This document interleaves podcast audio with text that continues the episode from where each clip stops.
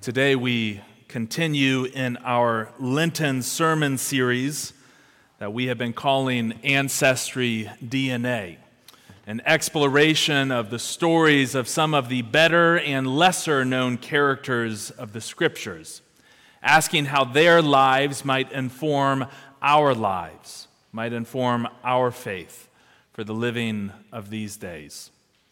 Today, here on the cusp of Holy Week, we turn to the story of Palm Sunday, as told in the Gospel of Mark. So, friends, let us listen now for God's word, hearing these first 11 verses of Mark chapter 11.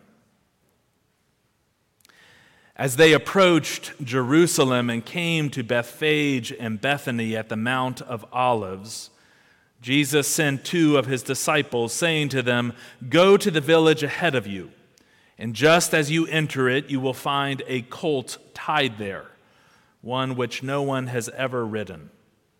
Untie it and bring it here.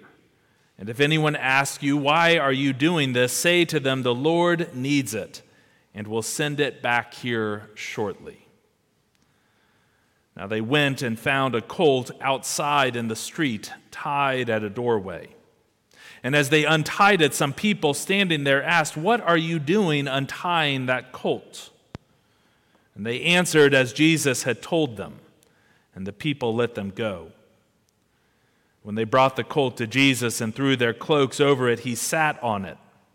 Many people spread their cloaks on the road, while others spread branches that they had cut in the fields. And those who went ahead and those who followed shouted together, saying, Hosanna! Blessed is he who comes in the name of the Lord. Blessed is the coming kingdom of our father David. Hosanna in the highest. Jesus entered Jerusalem and went into the temple courts and he looked at everything. But since it was already late, he went out to Bethany with the twelve. Friends, this is the word of God for the people of God. Thanks be to God. Let us pray.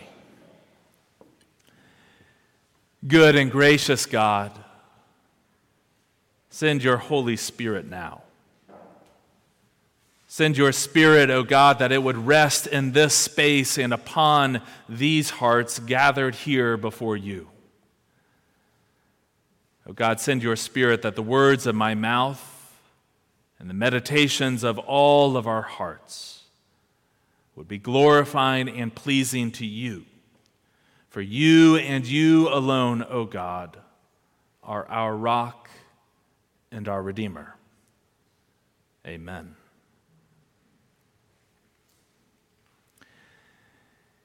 Isn't it interesting that over half of this Palm Sunday story, according to the Gospel of Mark, a full six of the 11 verses telling of Jesus' triumphal entry into Jerusalem. Isn't it interesting that a majority of that story focuses not on Jesus himself? Nor even on those adoring crowds that we model our waving of branches every Palm Sunday, the crowds that shout Hosanna and the highest. No, over half of this story focuses instead on a pair of unnamed disciples and a donkey. It's especially remarkable when you consider all that has happened with those disciples leading up to this point in the story. Those disciples, over and over, are presented in Mark's gospel as being this group of people who are constantly vying for power, for prestige, for proximity to their Messiah. Turn back just one chapter in Mark to Mark 10. And you find that story of James and John who are arguing amongst themselves about who is the greatest. And they ask Jesus a question. They ask Jesus to let them sit in glory at both his left and right. Right before this story. And so we should assume, I think, that when we get to this moment where they are finally standing there atop the Mount of Olives, looking out over Jerusalem, that destination that they have been heading towards for years now, we should assume that they are thinking, finally, it's our big moment. Finally, this is the moment when Jesus is going to turn to us. And he's going to say to us, okay, guys, polish your shoes, wash your faces, pick out your best outfits, because today is the day. Today is the day that we finally march into Jerusalem and claim what is rightfully ours. That's what they expect. But instead, what they get is Jesus calling two of them forward and sending them out to what? Halfway steal some poor stranger's property. Tom Long, the now retired professor of preaching at Emory's Candler School, he loves to look at these disciples and Mark's telling of the Palm Sunday story, and he has labeled them donkey fetchers. That's what they are. The disciples have been reduced to donkey fetching. What makes it even more remarkable, though, I think, and Tom Long thinks as well, is that by all accounts, Jesus planned it this way. If you look at the Palm Sunday account in John's gospel, there's an interesting difference. Jesus is parading into town amongst these crowds, and John tells us that Jesus found the donkey. But here in Mark's telling, it almost comes across as a premeditated chore. It's as if Jesus is trying to make a point to his disciples a point that might go something like this. You know, if you think discipleship, following Jesus Christ, is only about accumulating power or status or wealth, if you think discipleship is only about doing the big things religion tells us we should do, like show up for church on a Sunday morning, send in your pledge card once a year, Present your children for baptism and then nag them to make sure they come back for confirmation, even when they're grumpy adolescents. If you think discipleship is only about those big things, and those big things are important, but if you only think it's about those big things, Jesus says, then you're missing something. Because to follow me, he says, it's also about showing up and saying yes to those mundane and even undesirable tasks, to those chores like standing knee deep in a donkey stall.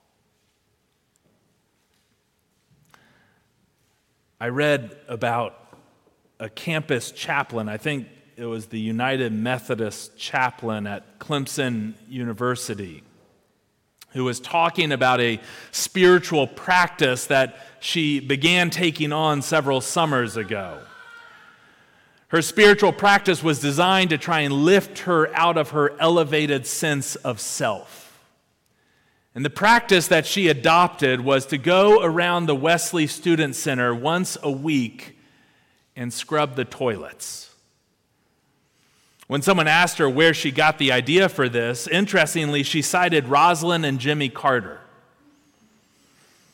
Rosalynn and Jimmy Carter, in addition to teaching Sunday school almost every week, something I think they're still doing now, for decades, they also signed up with all the other members of their small church there in Plains to scrub the toilets once a month.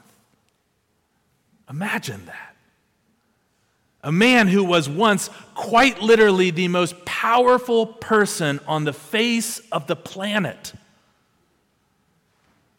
voluntarily scrubbing toilets in some dim country church bathroom.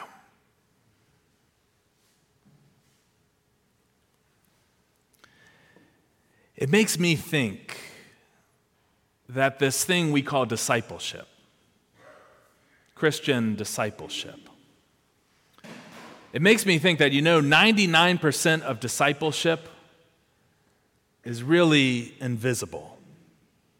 Think about this story. When those crowds get going, shouting their hosanna, no one knows or even cares who went and got that donkey.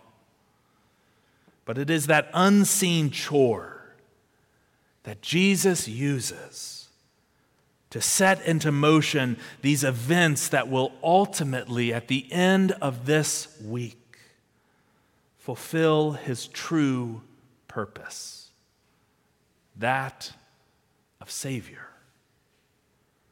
Without those two disciples going to fetch that donkey, these events may have played out much differently. 99% of Christian discipleship is invisible.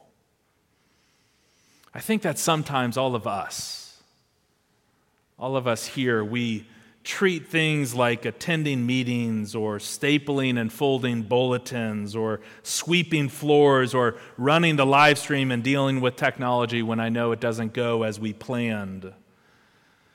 I think sometimes we think of introducing ourselves to a new face that we may see in this space today or volunteering for that unexciting job. We don't always think of it as being a particularly important or big thing right? It's not the sermon, it's not the anthem, it's not the prayer.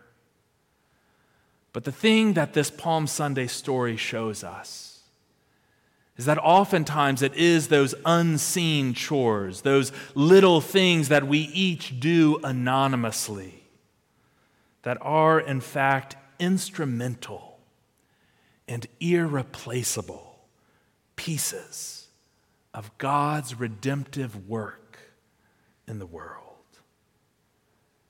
Think about all that had to happen to get us to this day. Teams of people scouring closets for space when we needed to move everything out, and then teams of people to move everything back in. A building committee, two of which I know are here in person today, who spent countless hours in meetings, sending emails, responding to emails, so many emails. But without all of those little things, those things that may have felt menial or routine, we would not arrive at this day with this space. A space that will become our sacred space. A space that we will continue to gather week in and week out for decades to come, a space that will form that holy ground on both the best and worst days of our lives. Think about the fact that without people, without people who are willing to turn to that new face and extend the right hand of Christian fellowship, without that one person who might come up to you and ask your name, without each of your spirits and souls, this space is ultimately nothing more than a building. Because it's those small, unseen gestures that are what make this a church. Without all of your voices, making what might feel like small promises to raise up and to nurture young children, vocal young children, praising young children in the faith without what you may have felt were small words. There would not have been holiness about this water that we have poured upon their heads, claiming them as God's own this day. Holy Week begins with this somewhat strange story of two anonymous disciples being sent out to fetch donkeys. But in that small act, what they are really doing is preparing the way for the Lord. Friends, may we be sent this day and every time we gather in this space out into the world to do likewise, to do those small things that add up to preparing the way for the Lord. May it be so this day and forevermore. Amen.